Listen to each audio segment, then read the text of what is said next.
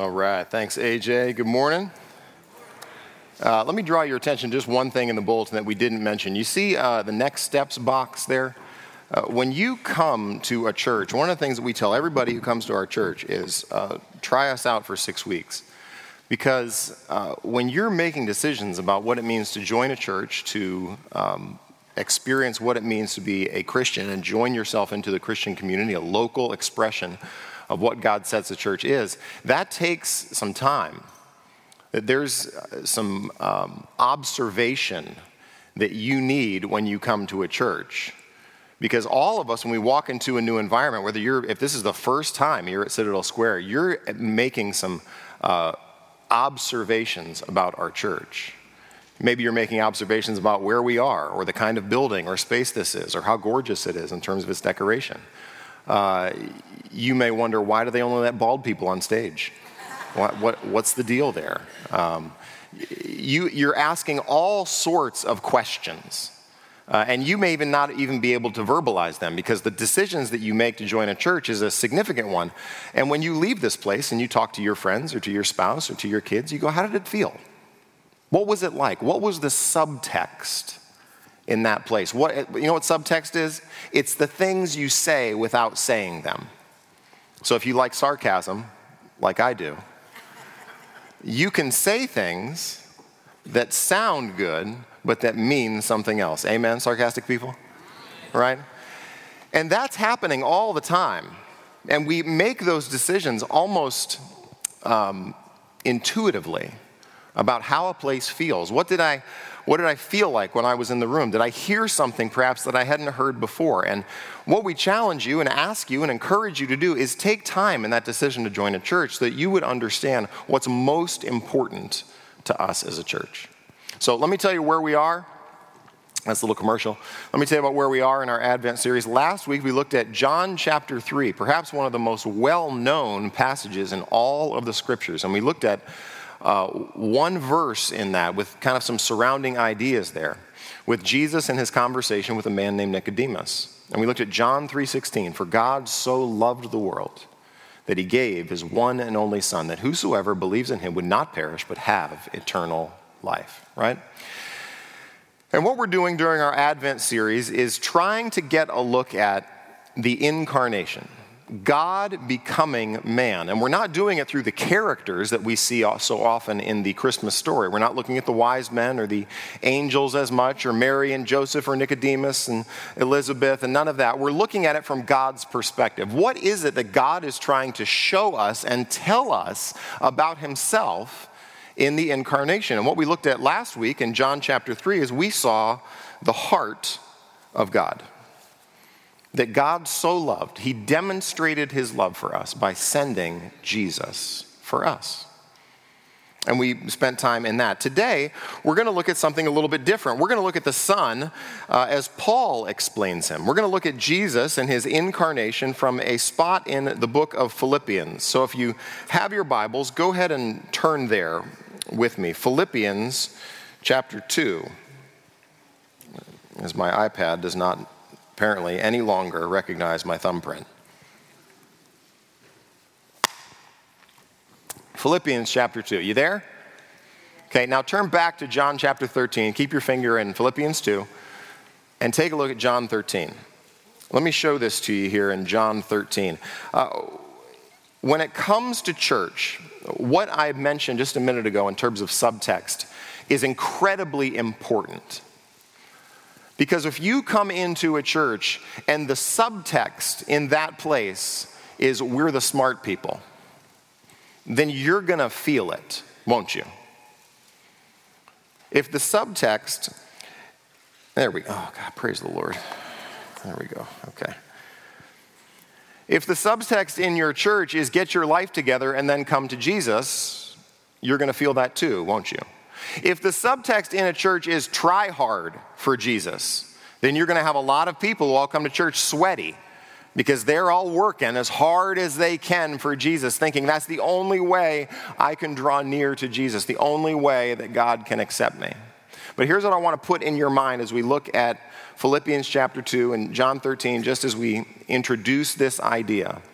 What if the aroma, if the subtext that existed in our church as we gathered together and shook hands with one another and spoke about what was going on in our lives, what if that subtext was you matter to me?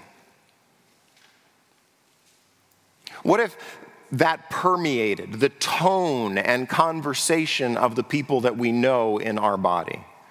That what you're going through, where you're at in this season of life, how you're processing those things matter to me. You are important to me. Can you imagine the kind of church that would be? Wouldn't you want to go there? Now, I want to show you this from John chapter 13 before we look at Philippians 2. John chapter 13, we're going to start in verse 3. Jesus, knowing that the Father had given all things into his hands, and that he had come from God and was going back to God, rose from supper. He laid aside his outer garments and taking a towel, tied it around his waist. Then he poured water into a basin and began to wash the disciples' feet and to wipe them with the towel that was wrapped around him. Now, this is one of the last things that Jesus does before they sing a hymn, take the Lord's Supper, and, and uh, step out into the night to be betrayed. Now, later on in the chapter 13 12, it says this When he had washed their feet and put on his outer garments and resumed his place, he said to them, Do you understand what I have done to you? You call me teacher and Lord, and you're right, for so I am. If then I, your Lord and teacher, have washed your feet, you also ought to wash one another's feet. For I've given you an example that you also should do just as I have done to you. Truly, truly, I say to you, a servant is not greater than his master, nor is a messenger greater than the one who sent him. If you know these things, blessed are you if you do them. So you have that picture of Christ in your mind. You with me? That image of Christ being the consummate servant, of taking the lowest place. Now, what I want to do is to have you turn to Philippians chapter 2, and we're going to look at that from God's perspective.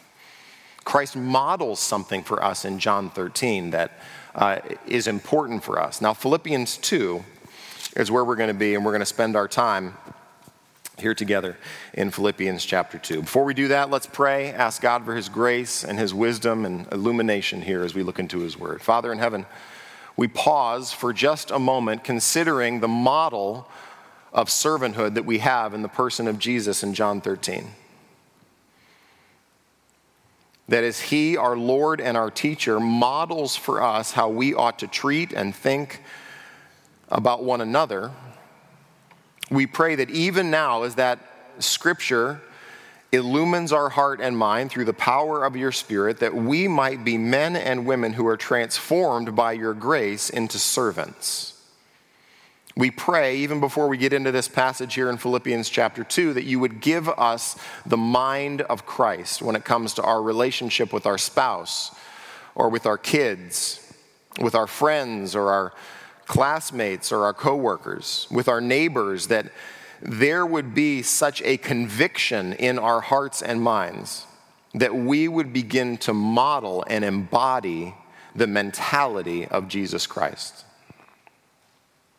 He is our hope and our salvation, our wisdom, our sanctification, and our redemption. He's the purpose for which we gather. He is the image of the invisible God, and the whole fullness of deity dwells in him bodily. So that as we consider these things about Jesus Christ, as we consider three little bitty verses here for just a minute, would we leave this place filled with awe, filled with worship, confessing who is like this person? Who is like Christ? Who could do this? And would we, by looking in your word, gain great encouragement, great courage, great steadfastness, and perseverance to be the men and women that you call us to be in our relationship with others? We know this only comes through the illumination of your word, through the power of your spirit, and most of all, by the grace of God revealed to us in Jesus Christ. It's in his name that we pray. Amen. Philippians chapter 2. Now, we're going to look at verses 5, 6, 7, and 8. Four little bitty verses here right in the middle. Philippians chapter 2, we won't, I won't give you the whole context of the book of Philippians, but Philippians chapter 2 begins Paul's ethical exhortations to the church, which is why I started with us thinking about what kind of church ought we to be?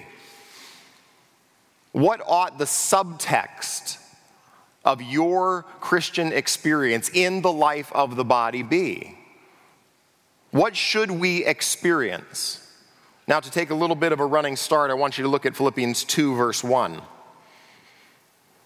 So, if there is any encouragement in Christ, any comfort from love, any participation in the Spirit, any affection and sympathy, complete my joy by being of the same mind, having the same love, being in full accord and of one mind. Do nothing from selfish ambition or conceit, but in humility count others more significant than yourselves.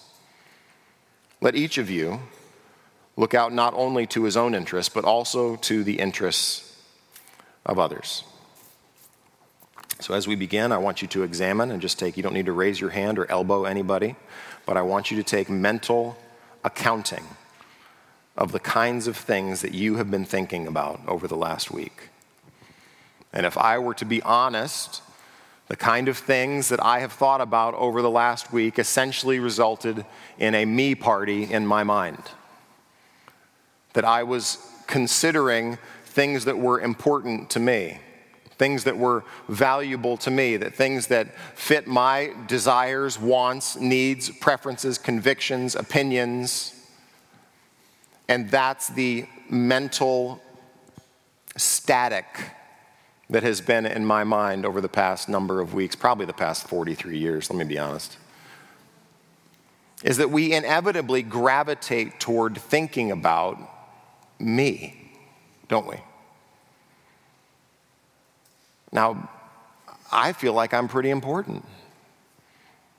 I feel like the things that concern me are pretty important because they matter to me, that they illumine for me the meest things about me. I like to think about me and wonder about me and dream about me. I like to consider about whether or not my future fits in terms of the things that I would like for me. And inevitably, we encounter Paul's exhortation here in the first few verses And we're faced with asking the question who is this Jesus? Why is there sympathy and comfort and affection in him and in him alone? Why is this the foundation of Paul's exhortation? Because for us to have a subtext, an aroma of Christ in this place, we need a model, don't we?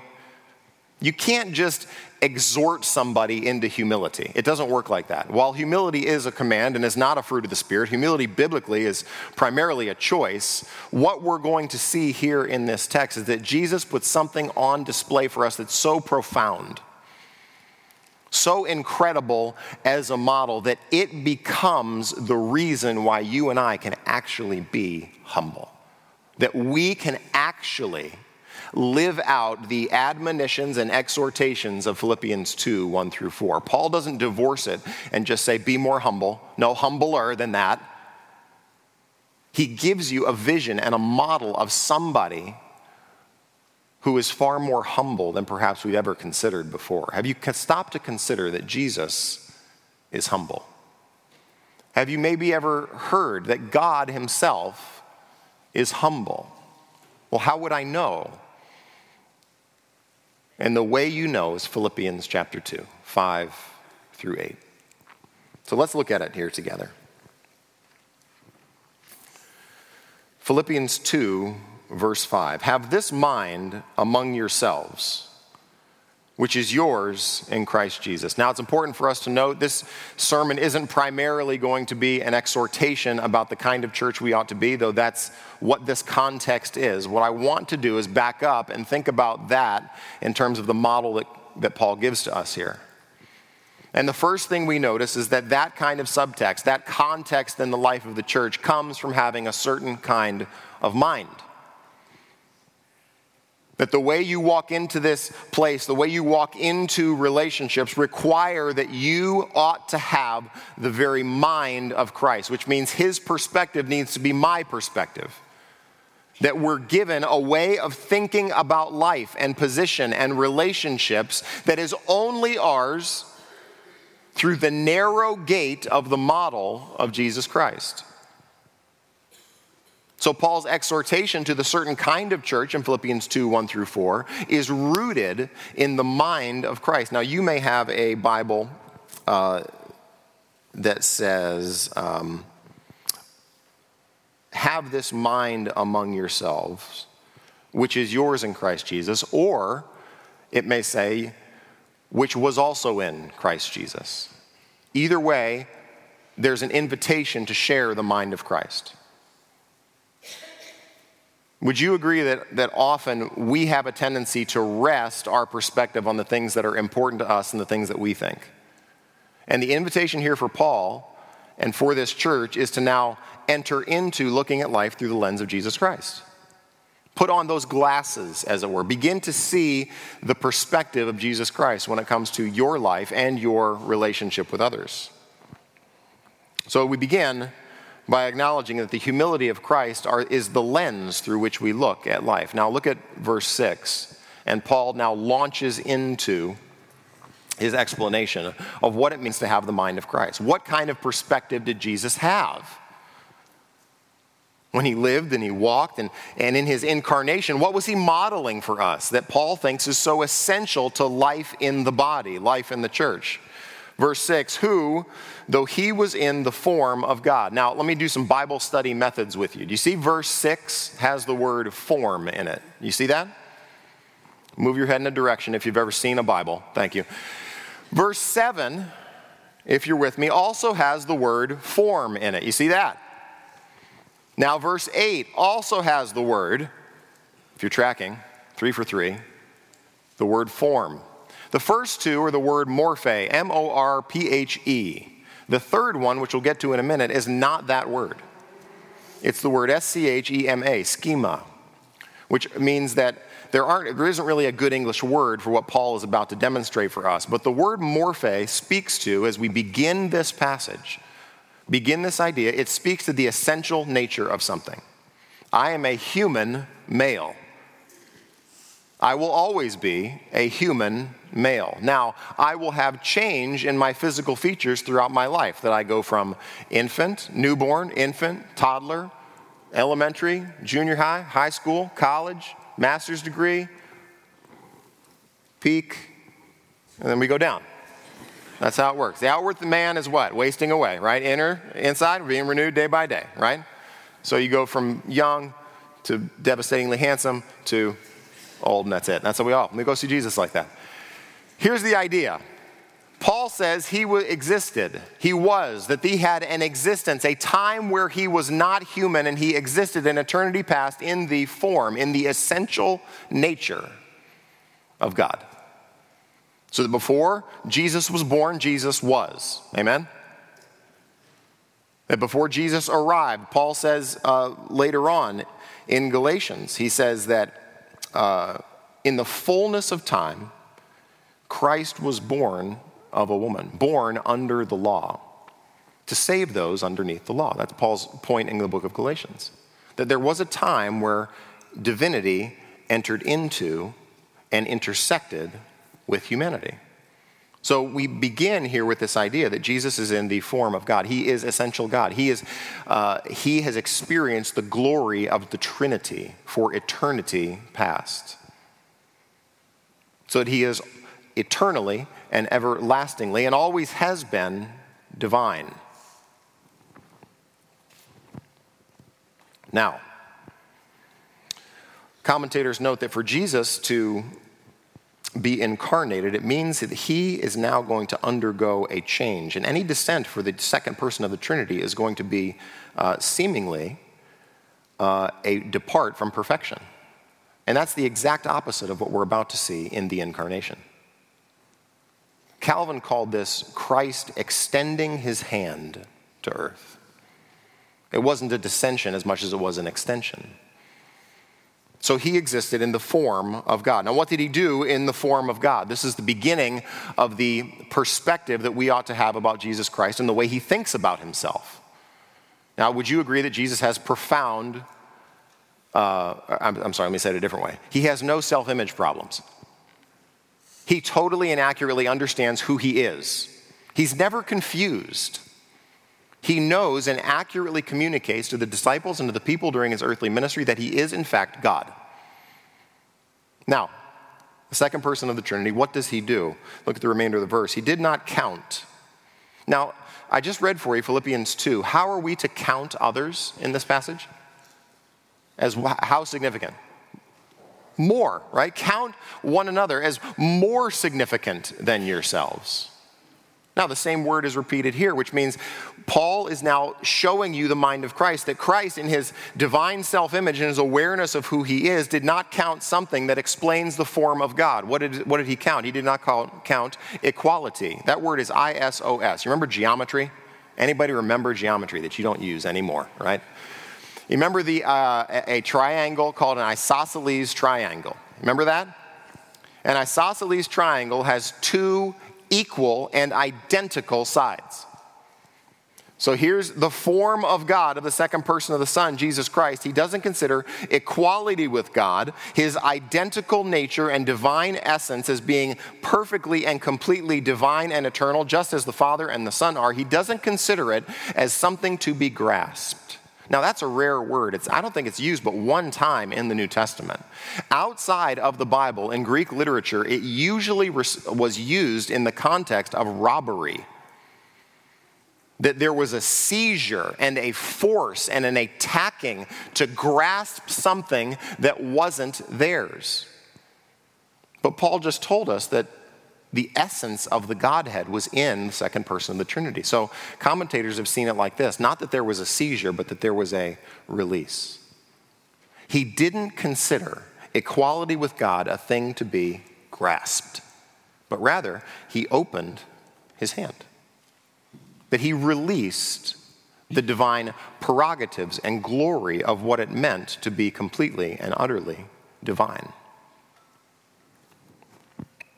He didn't count equality with God a thing to be grasped. Jesus recognized this about them, himself. Let me read to you from John 17. In Jesus' words in John 17 in the high priestly prayer, he says in John 5, uh, Father, here it is, John 5, uh, 17, Father, glorify me in your own presence with the glory that I had with you before the world existed. Jesus recognized that his departure from heaven and arrival on earth was a fundamentally inglorious thing. You have flashes of recognition during Jesus' earthly ministry that this person is God. But all throughout his ministry, people just don't understand. The Pharisees, the Sadducees, the disciples themselves, the crowds, they continuously misunderstand who this individual is. Imagine that experience for God. John 1 begins this. He came to his own, and his own did not receive him. They didn't recognize him, they didn't put it together. Now, you'll see that here as this passage goes on. So he didn't account equality with God a thing to be grasped, verse 7, but he emptied himself. This verse, uh, this passage, these few verses call, are called the kenosis. It's from the Greek word that means this here, to empty. K E N O O is the word. It's usually used in the context of something being uh, forfeited, something being brought to nothing.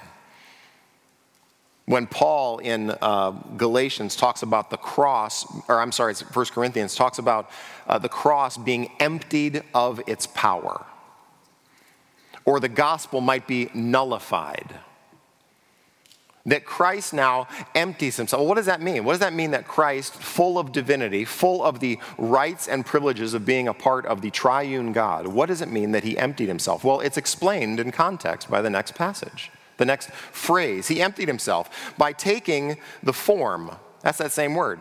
His essential nature is God. And what you're about to observe about Jesus. What you observe about Jesus in John chapter 13 is that now his essential nature during his time on earth is that of a servant.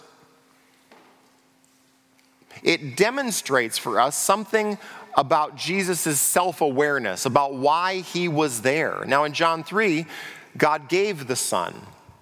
But Jesus seems to hint at this, if not outright say it, during the course of his entire earthly ministry. That the Son of Man in Mark 10 did not come to be served, but to, he recognizes, I'm here for a purpose. He says in John 13, which we began with, that I am among you as one who serves. John 8, Jesus says, I always do what is pleasing to the Father. He's a consummate and essential servant. That's why John 13 is so profound when we read it. Why is it that Jesus comes and takes the lowest place? Why is it that Jesus comes and demonstrates his heart and his care for the disciples? By doing something that the only the lowest servant in the house would do. None of the disciples would take that on. And Jesus models something for us. Let me ask you a question Do you like being in charge? Be honest. Don't you think that life would go better if people listened to you? I mean, if they would just share your perspective and take your wisdom and insight, I really fundamentally believe that people's lives would be filled with blessing, comfort, joy, peace, security if they would ask. Because I could give them a perspective that they clearly don't have themselves and they clearly haven't worked out on their own. And if only they would ask me and I could tell them what to do, their lives would be better. You laugh, but you act like that because I act like that, right? What does it mean to be a servant? It means servants, listen to this, they don't make the call, right? The fundamental nature of a servant is that they are there on somebody else's agenda. Their responsibility is only to please those who are above them. They only and always do that which is asked of them. And Jesus, when he, upon his arrival, is the consummate and perfect divine servant. Now, when you think about God, let's just do a little thought experiment. If I were to ask you to list the first three things that come to mind in your conception of God, I'll bet you humble servant wouldn't make the top three. You might think glory, you might think eternity, you might think power, you might think sovereignty, you might think miracles, but it would take you a while to get to God is a servant. That's why for Paul this is so profound. That's why John 13 is so profound that Jesus himself would serve us. So that while last week we looked at the heart of God, here we look at the humility of God. Do you believe that Jesus is, in fact, the essential servant? He exists to serve us and to serve the agenda of his heavenly Father. That's why he's here and that's why he came. Now, he emptied himself by taking the form of the servant. And Paul goes on here to say that he's being born in the likeness of men. That word likeness means that which is made to be like something else. By being born, it explains this idea of Jesus' servanthood. Now, Jesus doesn't come. Now, hold on, let me pause. Are, are you seeing Paul's explanation of the descent of the Son? That he existed in the form of God, right? and that second, he didn't consider equality with God, equality with God something to be grasped and held onto, but he opened his hands to it that he took the form of a servant. The essential nature of the Son was that he, his ambition was to do what is pleasing to God the Father and to do what is absolutely best for you and I. And then now Paul goes on to say he's born in the likeness of men.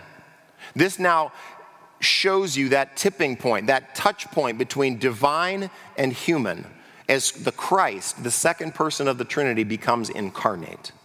He takes a body to himself. virgin born, a body to himself, born in the likeness of men. Now, let me let's ask a question here too. Let's do another thought experiment. You're doing great with the first two. What would you have observed? Well, let me let me I'll pause. Put that to the side. Let me think about something else. Why is it that Jesus had to be born in the likeness of human men? In the likeness of sinful flesh, Paul says over in Romans. Let me just read you a couple of things from the book of Hebrews that, that tease out this idea of Jesus' being, Jesus' incarnation. Hebrews 2 says this Since therefore the children share in flesh and blood, he himself likewise partook of the same things. Okay? He took a body. His body was just like your body, just like my body. Had veins and blood and lungs and pumping and pancreases and brains and cerebellums and kneecaps, all that. He had a body just like you and I had a body. Hebrews 4 says this Since then we have a great high priest who's passed through the heavens, Jesus, the Son of God, let us hold fast our confession, for we don't have a high priest who's unable to sympathize with our weaknesses, but one who in every respect has been tempted as we are, yet without sin. This was the major issue of the first six or seven ecumenical councils when the church got together and said, Who do we believe Jesus to be? And they went all over the place. They said, Maybe he's, uh, he's extra divine and a little bit less Jesus. Maybe he's not 100% God. Maybe he's about 78% God, and we put a little 22% human in there. Let's just try to figure that out. And they just kept knocking heresy after heresy after heresy after heresy out because nothing could capture the biblical evidence of who this man was. They had to land on him being 100% God. Because if he's going to take the wrath of God at sin, any other created thing or created being would be obliterated by the wrath of God. He must be fully God to take the full eternal justice of God. But he also must be fully man. He can't be kind of man. He can't be Superman who he looks like a man, but he's also bulletproof. He looks like a man, but he doesn't struggle like a man. For him to fully identify with humanity, for him to fully identify with you and I in our sin and struggle and sorrow, he has to be 100% human. Fully God, fully man. You move off of that, you're a heretic. We burn you. That's the essential testimony of the Christian faith. Do I understand it? No. But I preach it. Amen? That's what we preach. That's why we sing. That's why we worship. Because he's fully God, fully man. Fully God, fully man. That means, let me just preach here for a second. That means that Jesus understands you. Do you know that? He understands the, the sins and sorrows, the sufferings and the difficulties of life right now, that Jesus, being fully human, can say, I get it. The, some of us, I think, have this conception of Jesus like, how is Jesus portrayed in the movies? He's a hair model. He's always about six inches off the ground. He's not like us. I mean, he's not like us, us like real, like, he doesn't get sweaty like me. He doesn't get thirsty like me. He's always smiling and grinning. It's a little awkward. But that's not the Jesus of the scriptures.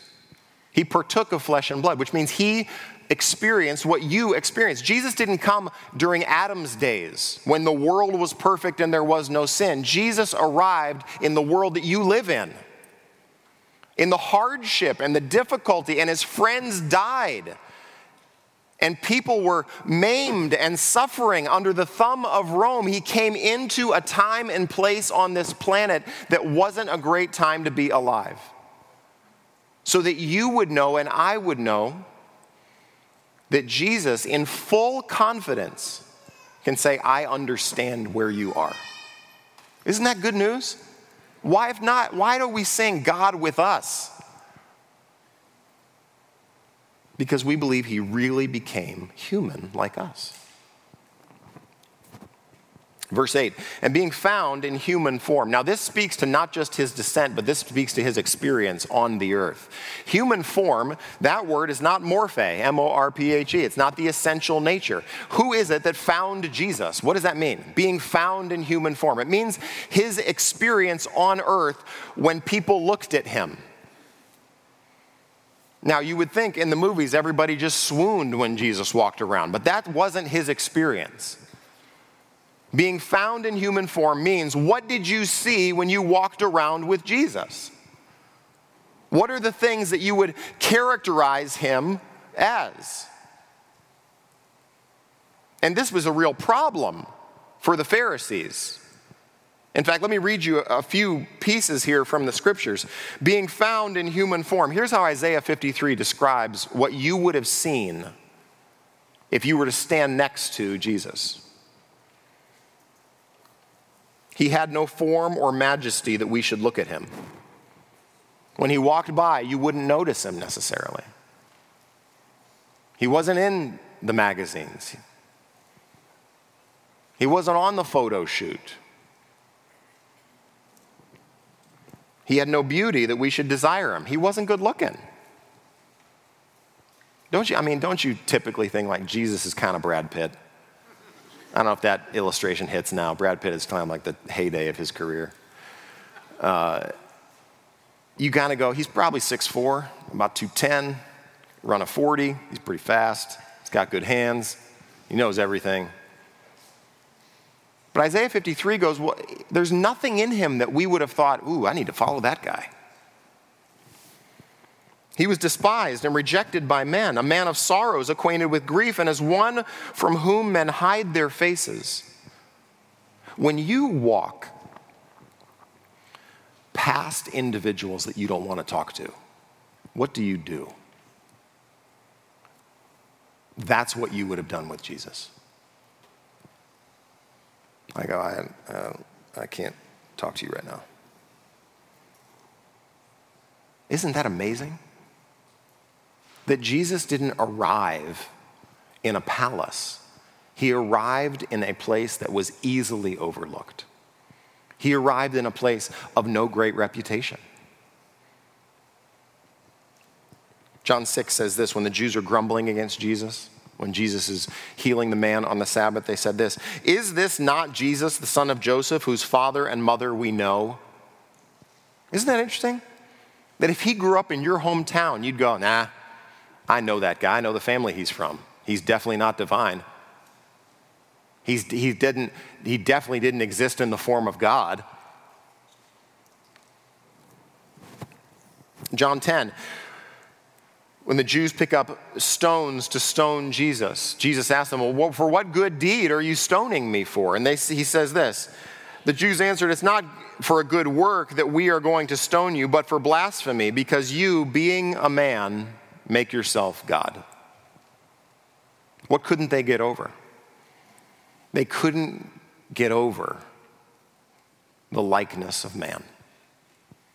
That what they saw was he was just a man. There was nothing unique, nothing special, nothing remarkable about this individual. Do you see the profound humility of the descent of Christ? It gets worse.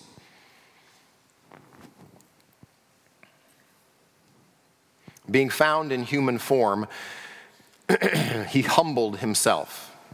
So he arrived, and he didn't just arrive as a influential person. He didn't arrive as a visible person who had rights and rules and authorities and people and subjects and servants and all that. He arrived on the scene, and he again humbled himself by becoming obedient. Let me pause right there he humbled himself by becoming obedient. Now, don't you have, I know this is hardwired in me, don't you think that obedience brings blessing? Don't so often you think, if I do the right things, I will perfect my, protect myself from great harm and difficulty in my life. And kind of as a generalization, that's not bad. Drive the speed limit, pay your taxes, don't punch people. I mean, that ain't bad. But what's amazing to me is that when Jesus became he came in the likeness of man when he was truly and 100% man he humbled himself by being obedient you know what that tells me that Jesus was the most profoundly humble human ever. And where we think that obedience brings blessing, we look at the life of Jesus Christ and we acknowledge that during the course of his three year ministry, after his baptism, every single step of obedience he took brought him closer and closer and closer to an unjust death. When you think about Jesus as humble, don't think that it's like Jesus the doormat, Jesus meek and mild. Think Jesus the courageously obedient. Why else would Jesus have the courage to confront evil in his day of the Pharisees if he wasn't humble? Why else would he make a whip and drive out the money changers in the temple, clinging to the word of God that says, My house will be a house of prayer? We think humble and we think meek. Humble people are profoundly obedient people because they have rejected their plans for their life. They've rejected their ambitions. Remember what was just told to us in Philippians 2 1 through 4? Selfish ambition and vain conceit. Rather, consider others as more important than yourselves. Humble people are profoundly obedient because they recognize I need wisdom and insight and knowledge and truth from outside of myself. I can't live on my own perspective. I have to live my life in such a way that my single drive is doing what is pleasing to God. You have situations in your life right now that the best question that you can answer is what is pleasing to God in this moment? And by asking that question, you exhibit profound humility because you acknowledge wisdom doesn't live and die with you, but that you need wisdom from the outside. You with me? He became obedient. Well, how obedient did he become? He became obedient to the point of what? Death. He obeyed all the way to the end. You believe in that? He didn't get to the end and give up. He didn't get to the end and falter. That every single thing he said, every single choice he made, was always because of the Father's good pleasure. He became obedient to the death. We like obedience to get us something. Obedience cost Jesus everything. Have you come to that recognition in your spiritual Christian life that obedience might cost you your reputation? Obedience might cost you money.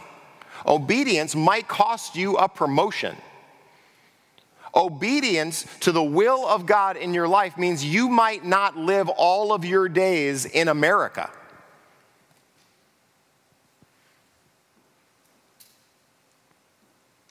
And in that, you exhibit a profound humility that captures the mind of Christ. He became obedient to the point of death, even death on a cross. Why does Paul say that? Why does he say even? Even death on a cross. It doesn't say, well, he just died of old age or he just died an unjust death, but rather he died a cross like death. The cross was only around for about say 600 years, 700 years.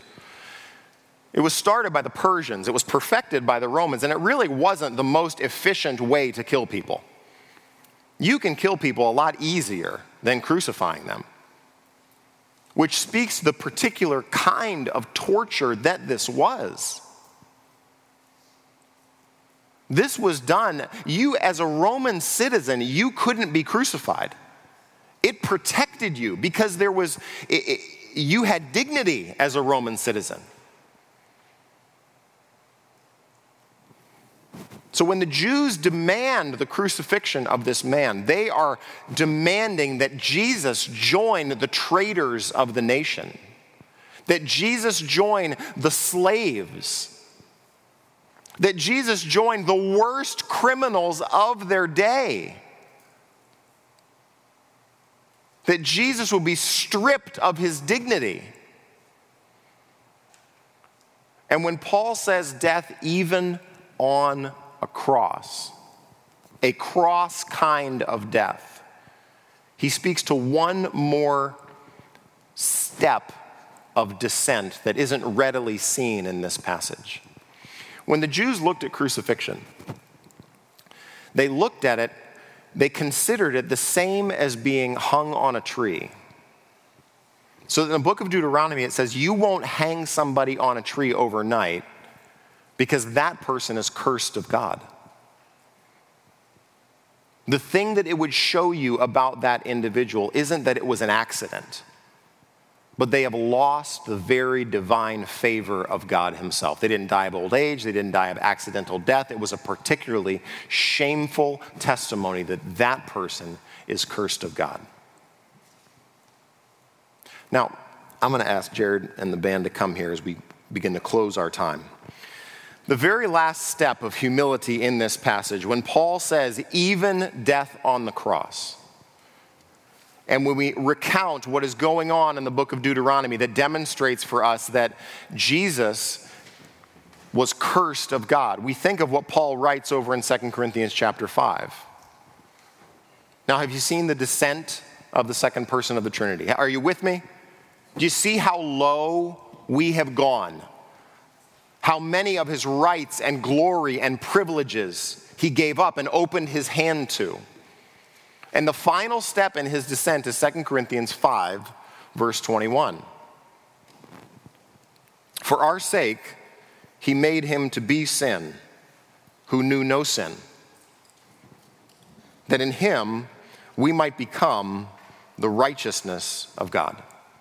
See, when we talk about God with us, when we talk about Jesus Christ entering into the sinful and broken world and experiencing the temptations that you and I experience, He doesn't just share our sorrows, He doesn't just share difficulty in our lives and suffering, but He shares our very sin. That He becomes the curse of God. He takes my sin and receives the judgment of God Almighty for my sin, that I might become the righteousness of God in him. And it's the great exchange. So that while Jesus understands our sins he, and our suffering and our sorrows and all of those, he also understands the wrath of God that was due to me. And he takes it upon himself to set me free that I might go and be forgiven. So that when it comes to Christmas, please don't miss this please don't miss that Jesus came into the world to take the sin of you and I upon himself, to take the wrath of God for you and I, and to be the consummate servant. To be the humble servant who served you and who served me by doing something that we couldn't do ourselves. And that becomes our joy, does it not? That becomes, you know, every time we sing uh, Christmas carols, there's a little bit of you that closes your mouth in awe and wonder, isn't there? That there's a little bit where you, you just stand in awe at what God has done.